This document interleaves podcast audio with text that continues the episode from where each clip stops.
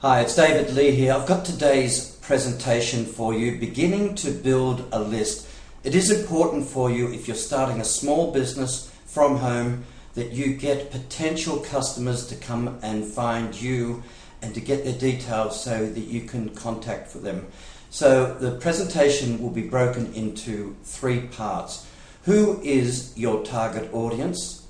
Online and offline lead generation and finally, a case study example. Let's get started.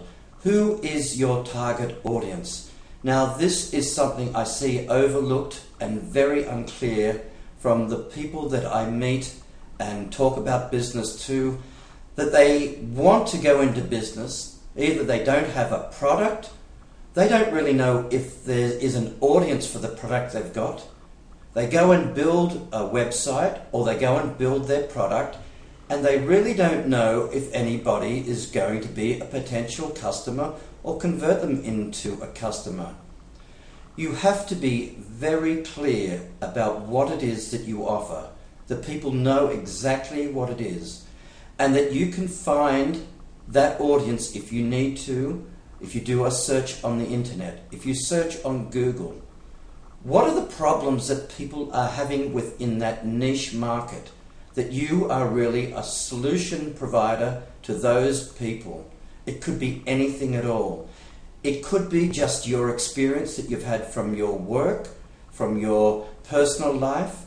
It really doesn't matter. There is an audience for many people, but the question is are they willing to spend? That's what you must find out. There are easy ways for you to find that audience and to target them. Now, for example, you could create a group on Facebook where you attract people that are like minded, have uh, similar interests to yourself. Look for the groups within Facebook. Otherwise, join forum board groups on the subject matter that you're looking to specialize in. And you be the specialist. You give advice and allow them to come and find you on your website. So you will need a website and you need for people to be able to put their name and email address in in the first instance. I'll go on to the next section is online and offline lead generation. What you're doing is creating as many um, points of entry for the people out there to find you. Now, if you look closely on the list, it says here, for example, a blog, a website, it could be social media, as I've mentioned with Facebook. It could be article generation that you're creating. But you want people to find you based on the key search terms that they are looking for or the key problems that they have got. And in offline marketing, you could go to a group meeting where people are, are, again are interested in the same subject matter. Give them your business card. Distribute a leaflet if you wish put an advert in the newspaper or in a specialized magazine where you give them the opportunity to come to your website, put their name and email address in, offer them a webinar.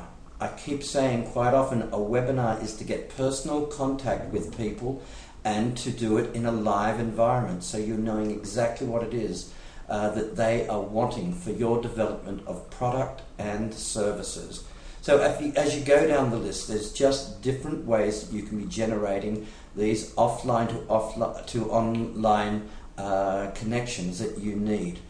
You only need a thousand people to be able to create enough business for you to get started and give them an offer. Give them something that makes it so beneficial for them to put their name and email address and offer them perhaps a low cost price point of entry to buy something off you, to separate the buyers from the non buyers, because you only want the targeted audience that are going to do business with you. Is that making sense?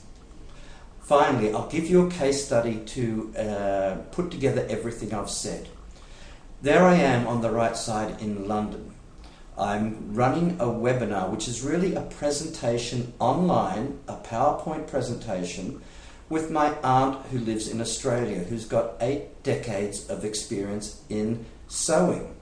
Well, she knows nothing about the internet, but I did a, view, a few presentation slides and got her to talk on the webinar.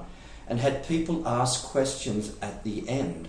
Now, as a result of that, I had a product. I had something simple that people would be interested in. In the first instance, they put their name and email address and uh, they uh, registered for the webinar live.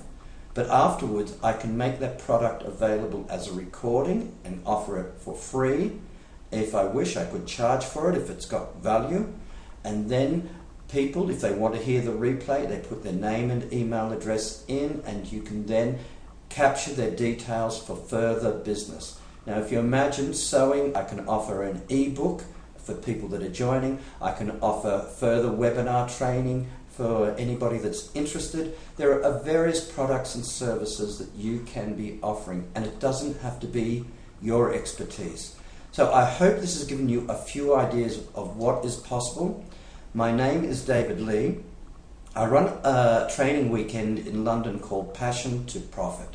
We cover this and much more on how you can start building your business from completely from scratch, overhaul your business, run it at low costs. Just have a look at the web page, have a look at the event itself, email me, you see the email address there, and I look forward to catching you soon either on another training video or live at Passion to Profit. Thank you very much.